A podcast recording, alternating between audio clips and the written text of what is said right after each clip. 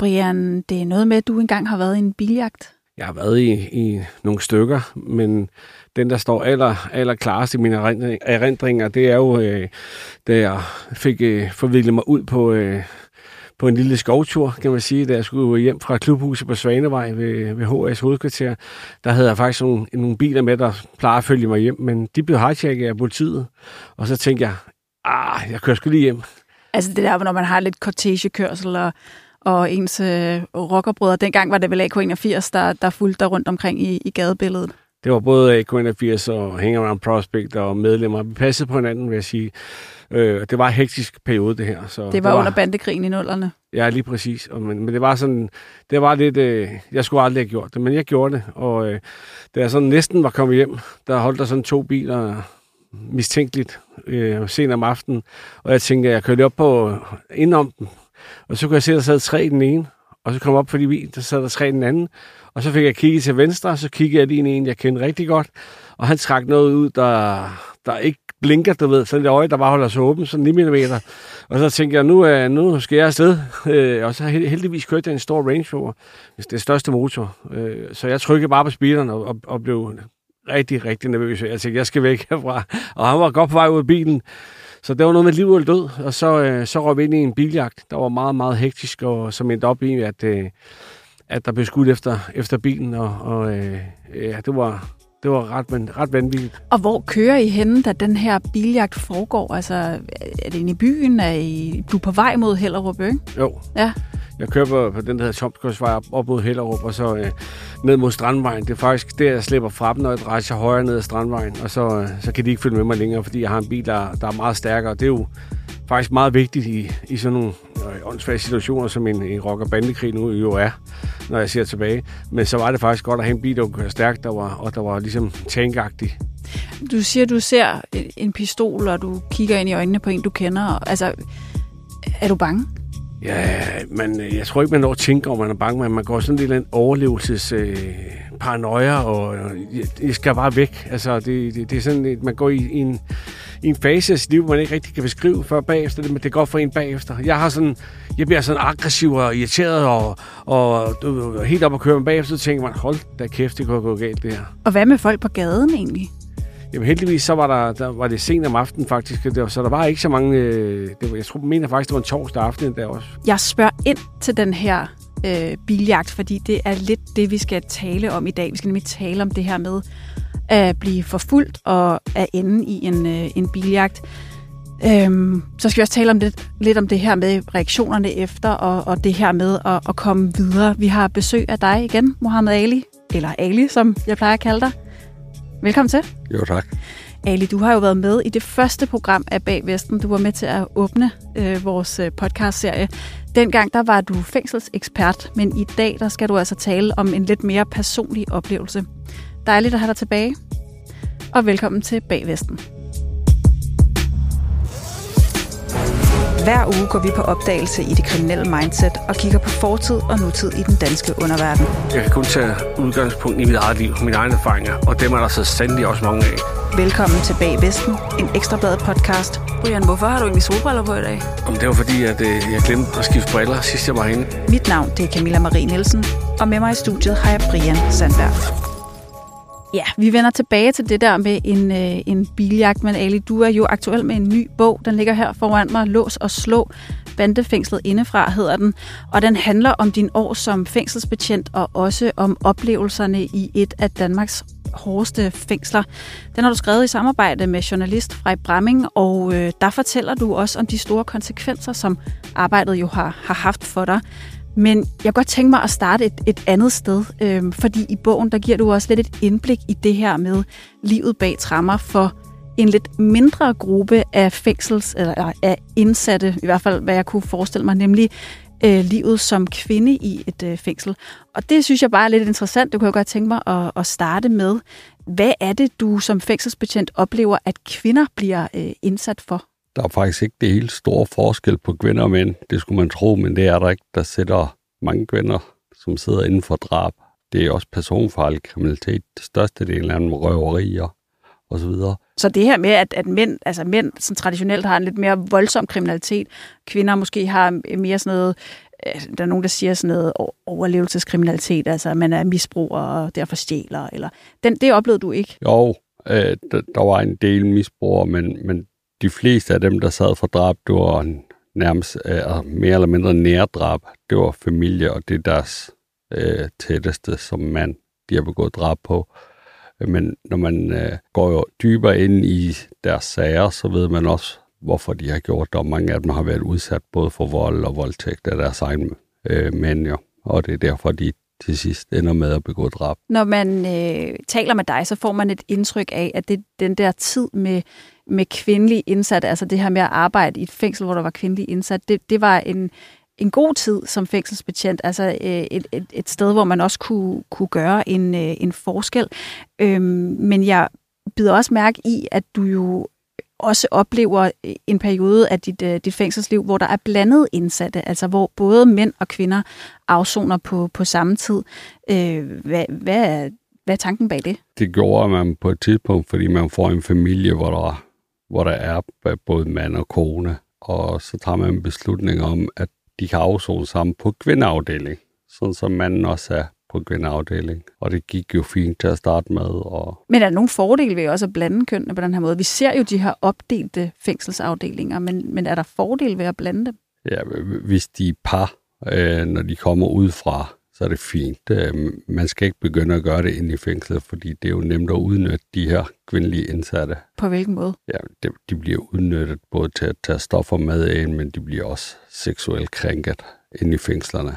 Og Brian, jeg ved jo, at du jo på et tidspunkt også er et fængsel, hvor man har, har blandet kønnene. Prøv lige at fortælle om din øh, oplevelse dengang. Ja, det var i, øh, når man sidder varetægtsfængsel, så, så kan der godt øh, ende op med at sidde øh, kvinder på afdelingerne. Og der, jeg oplevede det i Aarhus Arrest, der sad en kvinde, som faktisk slog sin, øh, sin mand ihjel. Og øh, hun, hun havde vild respekt inden for de, for de aarhusianske miljø, for de kendte hende alle sammen, og ham, det, det, var, det var nogle pusher, men han havde været så rigtig møgdyr over for hende, så hun endte bare med at plukke ham til sidst, og fik otte års fængsel, og hun sad i Aarhus Arrest sammen med, med mig, og øh, der sad i den her store sag øh, øh, tilbage i, i 2010. Og der var, hun, hun, hun, havde, hun var sgu bare flink og sådan noget, og der var ikke noget, der, hun blev behandlet godt. Hun var heller ikke særlig pæn, øh, vil jeg så lige sige. Og øh, det, det skal ikke være sådan, nu fordi han snakker om krænkelse, der kan jo sagtens komme en ind, som ser godt ud, så vil, så vil handdyrene jo være all over hende, sådan vil det jo være jo. Men hende der, hun, hun passer sig selv, vil jeg sige, og, men, men hun var sgu bare, hun, hun, hun var frisk nok faktisk. Men man hører jo det her med, at der, det kan give en smule ro på afdelingerne, at, der, at man blander. Altså at det her med, at der er øh, kvinde, kvinder til stede kan give dæmpe det en lille smule. Men er det, er det korrekt forstået, Ali? Eller er altså, det... der, vil, der vil jeg lige spørge Ali. Det, hvis det er narkomaner, så giver det aldrig en dæmper. Det giver jo kun uro. Og så kan det lige, så, lige så godt, at det vil at være, hvilken kvinde det vil, men det giver altid uro, fordi det, det er sådan noget. Men almindelige kvinder, altså der sidder for eksempel for, for at slå sin mand ihjel, der tror jeg også, det vil give en anden ro. Altså, der er sådan, så er der sådan en mor, moderrolle på afdelingen, der kan lige tage sig af nogle af de unge. Og, er det ikke rigtigt? Ja, nu har jeg oplevet det både fra afsonersiden, hvor jeg arbejder på kvindeafdelingen, men jeg har også oplevet det i en arrest, øh, hvor der kommer kvinder ind. Øh, hvor de sidder varetægtsfængslet. Lige præcis. Ja, øh, og, og jo, det giver lidt ro på, dog ikke, hvis man er misbruger, der, der er gang i den. Øh. Og hvad, altså, hvad er det, der gør, at der er gang i den, når man er misbruger? Er det, fordi der er, er øh, abstinenser, eller hvad, hvad er det, der er problematikken der? Jamen, de får jo selvfølgelig noget medicin i, i forhold til deres abstinenser og så videre, men, men det er jo et lige så virksomt som heroin er ude på gaden, kan man sige. Så det giver en del udfordringer. Du starter altså din karriere som fængselsbetjent med at, at arbejde blandt andet på en, en kvindeafdeling. Øhm, men der sker jo øh, noget i din karriere på et tidspunkt i, i 2016, så øh, sker der et skyderi foran det fængsel, der hedder Nyborg Statsfængsel, som i 2016 og nogle år frem jo har det her ry som et af de hårdeste fængsler i, øh, i Danmark. Og det er et skyderi, hvor en fængselsbetjent bliver ramt. Han er på vej på aftenvagt, nattevagt tror jeg faktisk det er. Det er nattevagt, ja. Øh, og bliver, han bliver opsøgt ude foran fængslet af en gerningsmand, og der er en anden gerningsmand i en bil, der, der holder tæt på, og så bliver han skudt to gange. Det her skyderi, det øh, gør, at man tænker, okay, vi bliver nødt til at styrke indsatsen i Nyborg Statsfængsel. Og der melder du dig på banen. Hvorfor gør du egentlig det? Jeg gjorde det primært, øh, jeg var lige mødt på arbejde i Ringefængsel, og så har vi det her øh, overlap, hvor ledelsen og medarbejderne, der skal møde på arbejde, de er der. Og så bliver vi orienteret om det. Jeg havde godt nok hørt det. Det har kørt i nyhederne hele morgen, jo. Og der bliver så sagt, at vi skal regne med, at de skal bruge alle disponible på fængslet. De skal dække vagterne i Nyborg. Øh, jeg lagde mærke til, til under mødet, at der var rigtig mange kolleger, der ikke brød sig om det, så de skynder sig og tager deres kalender frem for at se, om de er disponible vagter på fængslet. Og de vil simpelthen ikke have vagter i det her fængsel? De vil ikke have vagter i det her fængsel. Efter mødet, der går jeg op til overvagtmesteren og siger, at øh, jeg tager gerne nogle vagter for nogen, hvis de ikke vil det. Hvad er det, der får dig til at, at søge det? Altså... Jamen det gør jeg, fordi jeg synes, vi skylder at hjælpe hinanden. Øh, og vi skal stå sammen omkring, når vi når derud til, at der bliver skudt efter personale osv., så, videre, så synes jeg, man skal stå sammen om det her. Og op til, hvad er det så for nogle problemer, som Kriminalforsorgen og fængselspersonalet oplever med, med bandeindsatte i, i det her fængsel? Altså, hvad er det, du hører af problemer, der er? Jamen, det er, at øh, Nyborg Fængsel, de er plaget af banderne, øh, og de er ramt hårdt, fordi det er et fængsel, det er et stort øh, fængsel, som skal huse banderne blandt andet, og de har mange problemer med dem. Øh, og jeg vil gerne give en ekstra hånd for at hjælpe mine kolleger. Det 2016 er et år, hvor der er øh, det første halve år, hvor der er 200 eksempler på vold mod fængselsbetjente. Det er øh, særligt omkring øh, øh, de her øh, bandemedlemmer. Og Brian, øh, nu laver vi jo bag Vesten, og det vi også prøver her i bag Vesten, det er at komme ind i det her sådan, kriminelle mindset, altså hvordan man kan gå så langt, som at vil skyde en fængselsbetjent. Altså folk, der egentlig passer sit arbejde og, og, og passer på de her indsatte øh, så godt, som de nu øh, skal og kan. Kan du sådan, hvordan kan man nå derud, hvor man tænker, okay, vi laver et attentat mod et, et fængselsbetjent, hvis du skal sådan leve dig ind i, i, i den tankegang? Altså, jeg kan ikke leve med ind, fordi at, øh, de, de, de, klubber, jeg kom fra, eller den klub, jeg kom fra, da jeg sad inde, der måtte man slet ikke røre, altså gøre noget ved betjente, fordi det var, det var no-go. Altså, det, det, det er skruen uden ende, fordi de vil altid være flere end, end os. De kan altid ringe efter nogle flere. Så der, øh, da jeg fik, røg ind, der fik jeg at vide, hold din kæft, læg dig ned, afzone din straf, og så kom ud igen, så hurtigt som muligt. Men de nye unge, de er sådan lidt mere... Øh, dem kan, de, der, der sker et eller andet i, med ungdommen, og det, det er jo evolutionen af, af kriminaliteten, der bliver værre og værre, og det er jo sådan, det er. Øh, jeg vil så også lige sige, at øh, vi laver sådan nogle specialafdelinger, som han, øh, Ali, siger, jeg skal være med i. Øh, det lavede man også på butikgården, og der sad jeg inde øh, i otte måneder, og det var et rigtig møghul at være i. Og der var de betjente, der var udvalgt derinde, der kom derinde, og også nogen som Ali, der havde meldt sig og, og dem havde jeg mødt nogle andre steder, hvor de var faktisk var til at snakke med. Men lige pludselig måtte de ikke snakke med en, fordi så skal de også skrue bissen på. Og det, det, det er jo nogle specielle folk. Og nu har jeg også lavet research på vores ven. Øh, øh, han hedder ikke Mohammed Ali for sjov. Han er også gammel bokser. Og en, en af, vi har en fælles ven, der hedder Jan, som har fortalt mig, at han boksede godt. Så der kommer også et eller andet ind under dig. Jeg ved ikke, om du fortæller om det bogen her. Nu har jeg ikke læst det endnu. Men der er også noget med det med kampsport, så det, han, han godt, altså, der er noget der, du, du, du ikke kan forklare, som jeg ved noget om, fordi jeg selv er kampsportsmand, som gør, at han godt vil være med til i sådan nogle afdelinger her. Det, altså, der, er, det? der er drive om at stå forrest, måske. Er det det, du prøver at sige?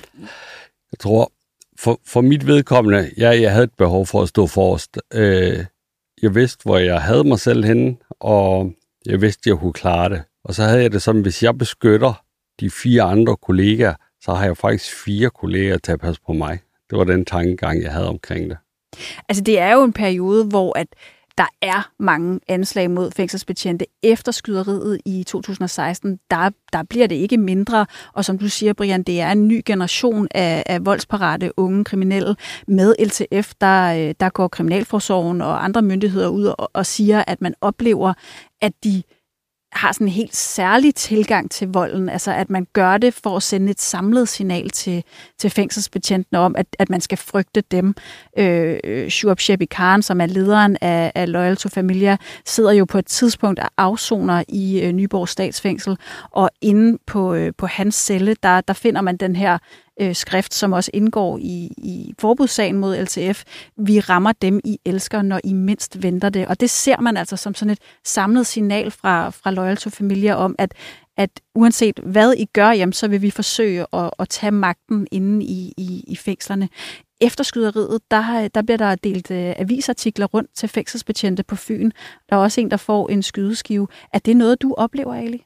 Jeg var jo startet på Nyborg Fængsel, da det sker med avisartiklerne og skydeskiven. Øh, jeg var heldigvis ikke en del af den, der fik en avisartikel eller skydeskive. Øh, men jeg, på det tidspunkt var jeg så ny i Nyborg, at øh, jeg ikke har været en del af alt det ballade med LTF'erne. Det kom jeg så desværre senere, kan man sige. Og, og hvad, altså, hvad hørte du så om de her avisartikler? Var det noget, man tog alvorligt, at, man, at der var kolleger, der fik en avisartikel ind ad døren som sådan en slet skjult trussel?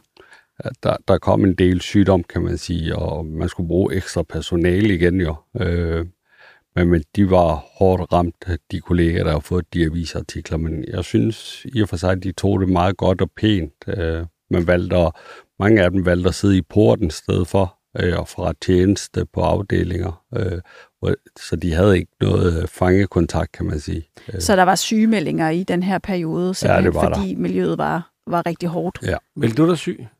Nej, det gjorde jeg ikke. Så igen, der kommer ind i det der mindset, som kampsportsfolk har. Det, og det mener jeg, at der er et eller andet der, hvor det gør man bare ikke.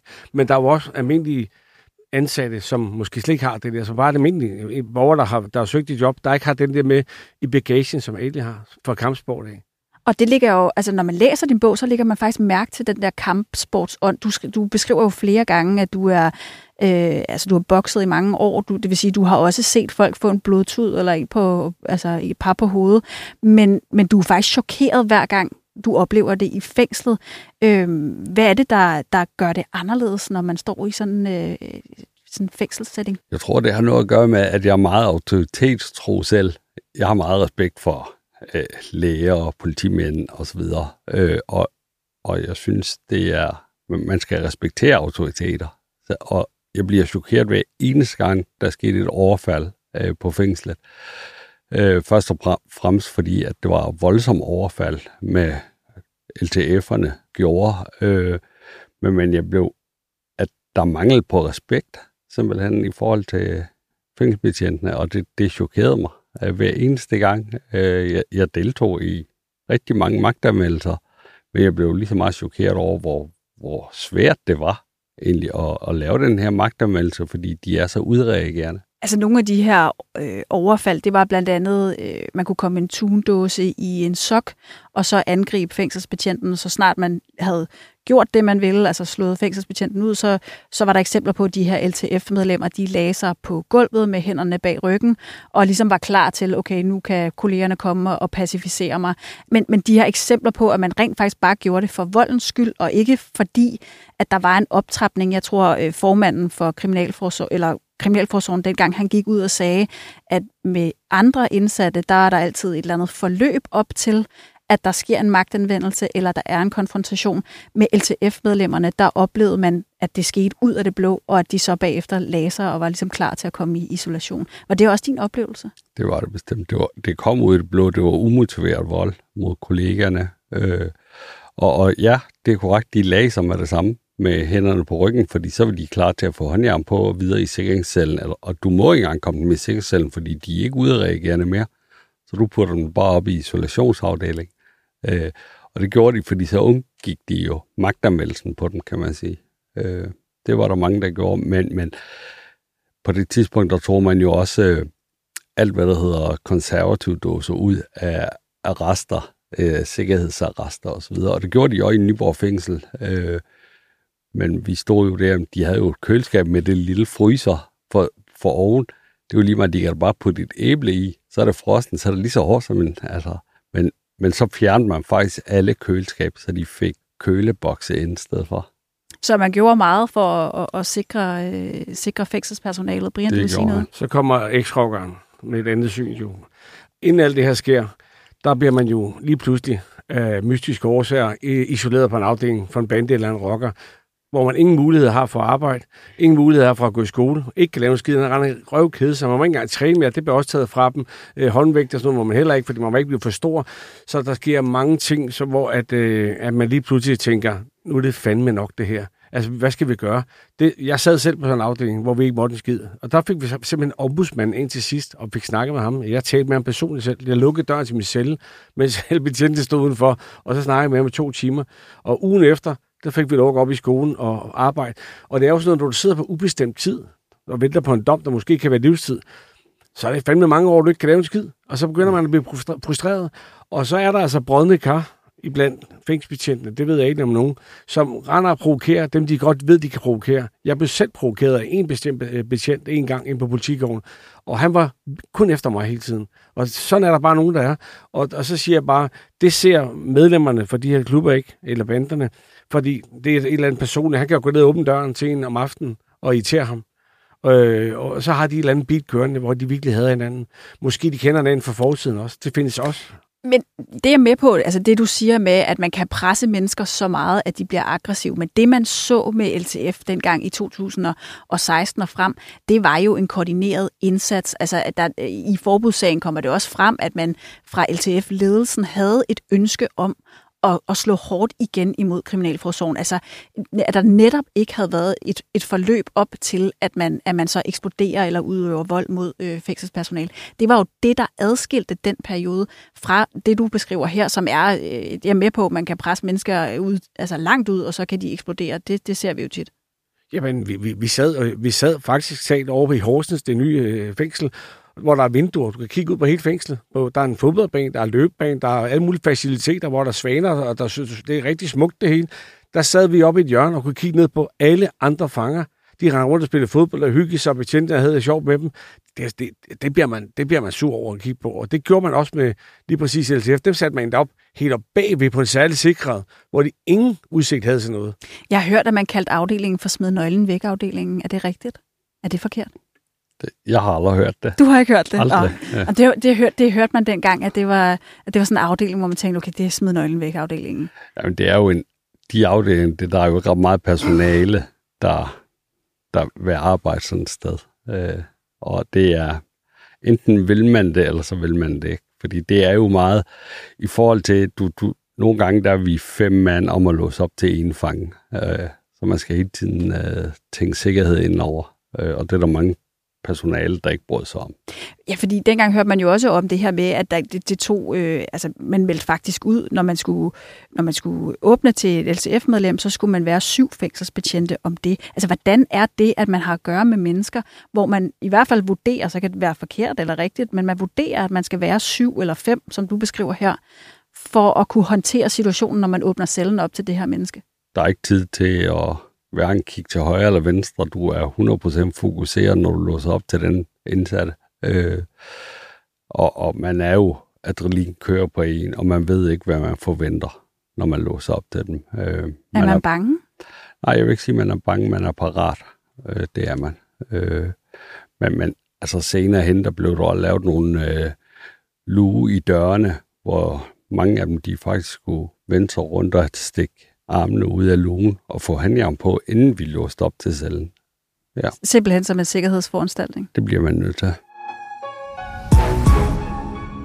Det er også sådan, at på et tidspunkt øh, året efter det her skyderi, så udbryder der en bandekrig imellem Loyal to Familia og Brothers. Og der oplever du, at den her bandekrig, der foregår på gaden, den rykker ind i fængslet. Hvordan oplever du det? Jamen, det var to øh, bander med primært unge mennesker, som Brian sagde tidligere, og de er bare voldsparate, og de skulle begge to over for sine egne brødre vise, vi er ligeglade med fængselspersonale, vi lytter ikke til dem. Øh, og, og, men, men de var jo også ligeglade med hinanden, så de ville bekrige hinanden. Og på det tidspunkt, der og i resten i Nyborg, der blev det delt op.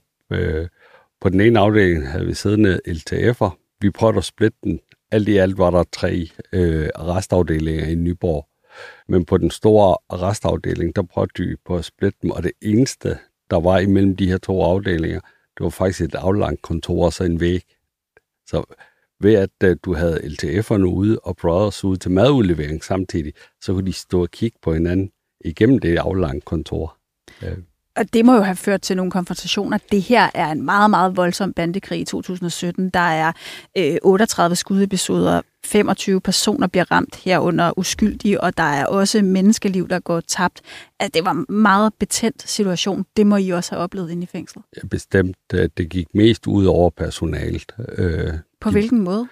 Jamen, det var hver gang vi låste op til en, så skulle man altid være parat, og man blev altid svin til af dem. Øh, jeg gjorde det personligt, når jeg var på vagt, og der var en Brothers-medlem, der, som slet ikke kunne opføre sig ordentligt, og over en længere periode, så ville jeg flytte ham ind på den anden side af væggen. Så sad han faktisk på samme side, hvor LTF'erne sad, øh, fordi så havde han ikke noget fællesskab med nogen, kan man sige. Så, øh, så du vil simpelthen, så vil du sige, okay, hvis ikke du kan opføre dig ordentligt, så kommer du ind til du dem, som du jamen, ligger i bandekrig med? Han, han kunne sidde på celle op og ned af en LTF'er, øh, og det var sådan, det var. Men det var for at fjerne ham fra hans øh, bande, kan man sige, for at få lidt mere ro på. Og oplever du så, at så, når man ikke har hinanden, når man ikke har brødrene, så bliver man mindre? Altså, så er der et... når, når du har den på en mands hånd, så er de til at tale med alle sammen. Øh, og det, det var LTF'erne også. Øh, jeg var typen, der altid passede på mig selv, så jeg var altid en meter væk fra dem, øh, når jeg stod og snakkede med dem, sådan så de ikke kunne nå mig. Øh, jeg tror, det er det, der provokerede rigtig mange af dem, at, at jeg havde den her hudfarve som dem, men også var meget... Jeg, jeg tror, jeg lærte at tænke som en kriminel. Hvordan? Øh, det gør du. Det er dine observationer, når du er på arbejde, og du altid er påpasselig, og jeg lærte simpelthen at agere øh, ligesom dem selv, og jeg var altid skridt foran. Det der med, at en bandekrig rykker inden for murene, du sad jo selv fængslet, Brian, under øh, bandekrigen i nullerne, hvor HA ligger i ret bitter strid med indvandrerbanderne, må man sige. Oplevede du også det her med, at konflikten rykker ind inden for murene? Ja, ja, i allerhøjeste grad. Da jeg blev anholdt i den der kæmpe sag der, der, der skulle vi jo ligesom placere de her 16, øh, der var sigtet for fem drabforsøg og alt muligt, ikke? så det, var, det gik ikke stille af sig i medierne, så alle vidste, og jeg var en kendt figur der. Så jeg husker tydeligt, at jeg trådte ind over i Horsens og skulle igennem det er jo et kæmpe... Øh, en, en, øh, de skal navigere alle de her bander og rocker, og i, på, i så stort område, hvor folk skal til træning, og folk skal til øh, købmand, og de skal til besøg, til advokatbesøg, så man skal ikke løbe ind i hinanden. Så tit og ofte, så så man jo, at der bliver trykket på alarmen, og derover der ser det ret, ret sjovt ud, fordi der kommer de cyklerne, fordi det er så stort, så betjente, de, det er som sådan nogle sværme, der cykler rundt, og så er der, hvis der er et overfald, så kommer de jo, og de kommer stærkt. Det så jeg adskillige gange, det der, men lige da jeg kom ind den første dag, det glemmer jeg nemlig aldrig, der gik jeg jo gennem, vi skulle, jeg skulle helt ned bagved, den hed, jeg tror, den hed D, og der fik alle de der indvandrere øje på mig. På de andre afdelinger, der kan man gå på sådan en altan, hvor der er trammer. Og så jeg gik bare der, og, du ved, og så blev bare lige pludselig, så startede det. Sandberg, din luder! Og, og så råbte de alle sammen og banke på vinduerne. Og tænkte, åh, sindssygt galanstalt det her. Det er og jo der, som en amerikansk fængselsfilm. Det var sådan der. Og i, i køkkenerne, der, der, er jo, der er jo knive til at skære mad, og de bliver hængt fast i vejer. Fordi dem, dem kunne du rent faktisk kaste ud. Det kunne nok ikke ramme noget, men de, de, de var vejet fast og sådan noget. Ikke? Så det var en, øh, da jeg kom op på den afdeling, så sagde de der betjent, du kan i hvert fald ikke komme ned og løbe på... Du kan ikke komme nogen sted. Jeg var ikke noget som helst, fordi det var de simpelthen, det var de, det var de for... Øh, altså, de var bange for, at der skulle ske et eller andet der. Og så kom jeg selvfølgelig op på, på min rockafdeling, hvor alle mine øh, dengang brødre, de sad, og så var jeg jo hjemme og tryk i, så låst inden, ikke? Men det der med at råbe efter hinanden, oplevede du også det, Ali? Altså, at, at, at de indsatte råber mod hinanden? Ja, rigtig meget. Øh, og roer efter personalet også. Øh, på et tidspunkt, der valgte man at sætte film på vinduerne, hvor, fordi personalet simpelthen blev øh, troet ud af vinduerne. De kunne se, hvem der gik ned i gården jo, øh, og så råbte de bare ud, og vi har ikke en idiotisk chance for at se, hvilken vindue der blev råbt ud af. Så blev der sat film på vinduerne, så de indsatte ikke kunne kigge ud. Øh, og, og, men så i forhold til lovgivning, så må man det ikke helt, så endte det med, at det sidste stykke af vinduet op mod himlen, der var det, der var der ikke film på. Der kunne de få lov at ja, kigge lidt ud til friheden. Så kunne man dække det ind der, så var det lovligt nok at dække vinduerne til. Men det er da kæmpe arbejde for betjente, der skal koordinere alle de mennesker rundt, når de skal alle mulige steder, ikke? Jo, det var, det var, det var forfærdeligt. Øh, og specielt da krigen udbrød der i 17-18 stykker. Det var, Ja, lige pludselig skulle vi tømme en hel afdeling, fordi vi skulle lave øh, 14 pladser til Brothers. Der skulle man tænke sig rigtig godt om. det her øh, bandefængsel, det ender jo faktisk også med at have nogle ret store konsekvenser for dig personligt, Ali.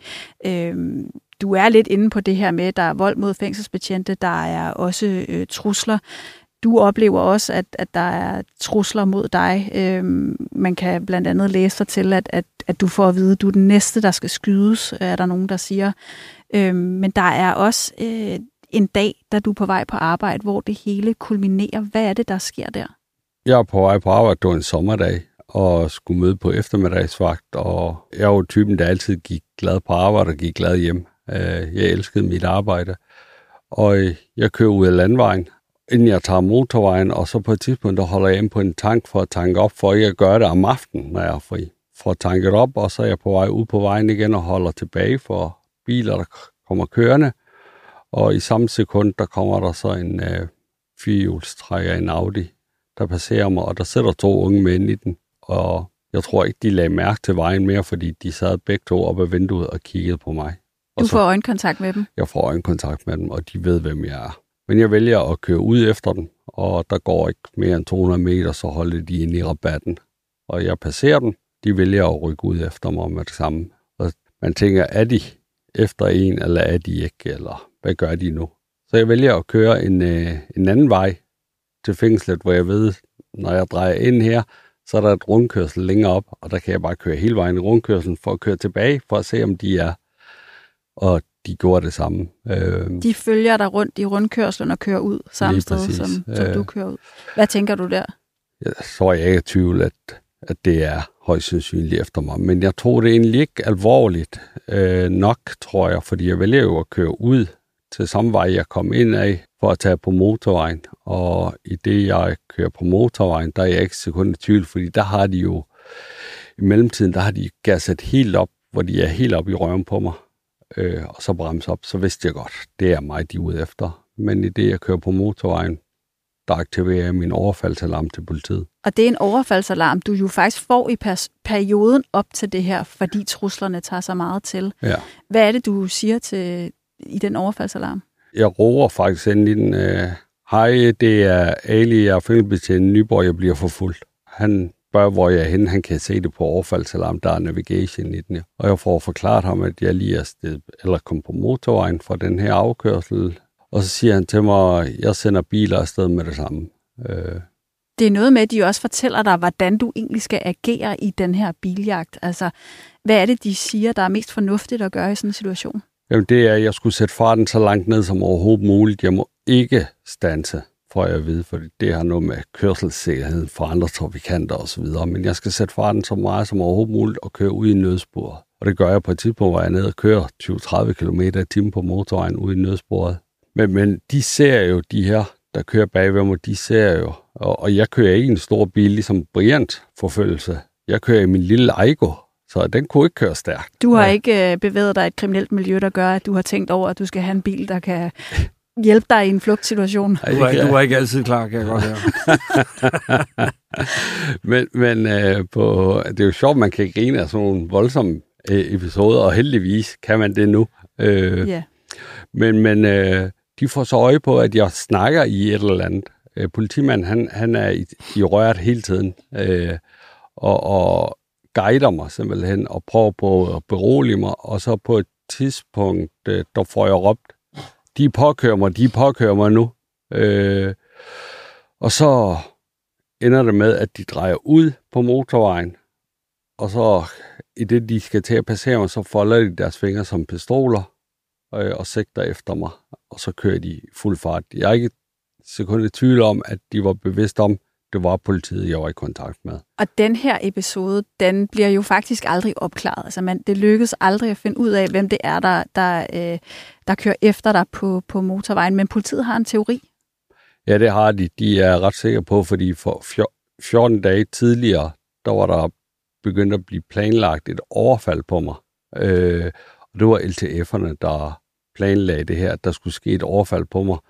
Øh, enten i fængslet eller uden for fængslet. Og det er jo noget af det, der gør, at du får den her overfaldsalarm. Det er, at man hører på vandrørene, at der er noget på vej imod dig. Det er jo en voldsom episode. Jeg ved, den har kæmpe konsekvenser for dig. Øh, I tiden efter bliver du sygemeldt. Du får også den diagnose, der hedder PTSD. Hvad er det, du oplever? Man går jo fra at tage det stille og roligt og hvile i sig selv til, at øh, man begynder at blive paranoid, og jeg begynder at høre noget, der ikke eksisterer. Jeg begynder simpelthen at høre mit navn. Det er Ali, det er Ali.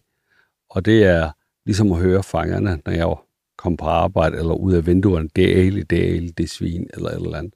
Og det er det, jeg begynder at høre simpelthen. Og så begynder jeg at kigge mig over skuldrene rigtig meget, og dårlig søvn. Jeg, jeg passede stadigvæk mit arbejde. Vil vidne om, jeg har fået at vide, at du har PTSD i en svær grad. Og psykiateren rådede mig til at stoppe, men uh, det gjorde jeg ikke, for det er der ikke nogen, der skal fortælle mig. Altså, det er jo en diagnose, som jeg ved, du også har talt om i din bog, øh, Brian Unåde. Der, der, der fortæller du jo faktisk også det her med, at der er en, der er en psykiater, der siger, at du, du har en grad af, af PTSD. Kan du, kan du genkende noget af det her? Nej, nej, han sagde, at jeg har selvforskyldt.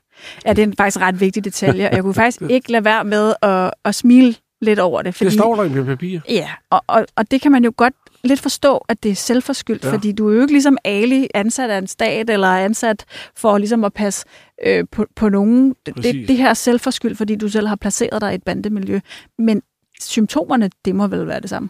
Ja, men jeg, jeg, hører, jeg hører ikke nogen, der siger Brian. Det, det vil jeg lige sige ud over min kone. Men hvad hedder det? Jeg tror, at øh, forskellen er, at, at jeg har selv valgt at gå ind i et miljø, hvor der, der starter en konflikt. Og så jeg, jeg, min, min hjerne nok fortalt mig, at der kan ske noget. Det er han jo ikke han har fået arbejde, og så, så sker de her ting efterfølgende. Så hans, hans mindset er ikke på, at der kan rent faktisk blive skudt efter dem. Det vidste jeg jo godt. Så, så jeg tror, min er måske mere afdæmpet, men, men jeg har jo altid sat mig i et hjørne og nogle ting, jeg holder øje, og man, man, man har jo sådan en skade, det har jeg helt tilbage fra dørmandstid, man holder øje med folk, ligesom en fængselspatient gør. Hvordan ser deres knor ud? Øh, er det sådan nogen, der, har, der kan slås, og hvordan ser deres næse ud, ligesom som Ali, han har blevet ramt mange gange på næsen, kan du se.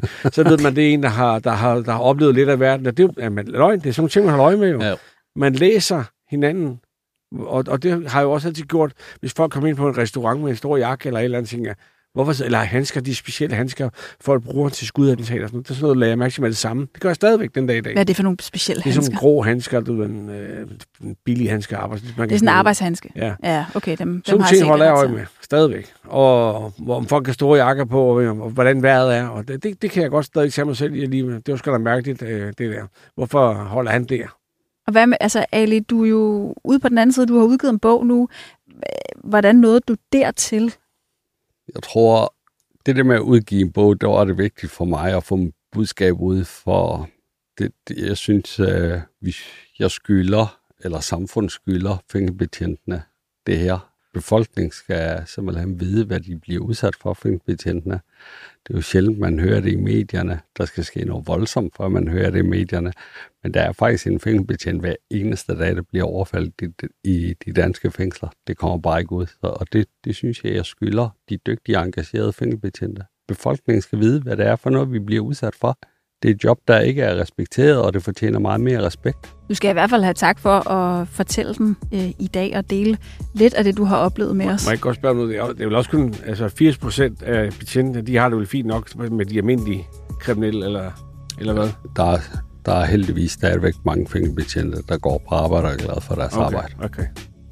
Det synes jeg også er det med indtryk, man har, når man ellers øh, hører om kriminalforsorgen. Har der bliver drukket noget kaffe og noget kage og spise noget kage og slappe af? Det gør der på mange arbejdspladser. Jeg ved ikke, om du har kigget øh, der, hvor du selv er, Brian Sandberg. Men øh, Ali, tusind tak, fordi at du var med i dag og fortalte om din historie. Hvis man vil høre mere, jamen, så kan man jo også læse den her øh, Lås og Slå bandefængslet indenfra. Den udkom i tirsdag den her uge. Øh, så tillykke med det. Tusind tak. Tak fordi, at øh, I var med. Og jeg vil også sige tak for gaven. Ja, Brian, du har fået et lille eksemplar. Du kan gå hjem og læse i weekenden. Ja, tak for det. Vi høres ved i næste uge.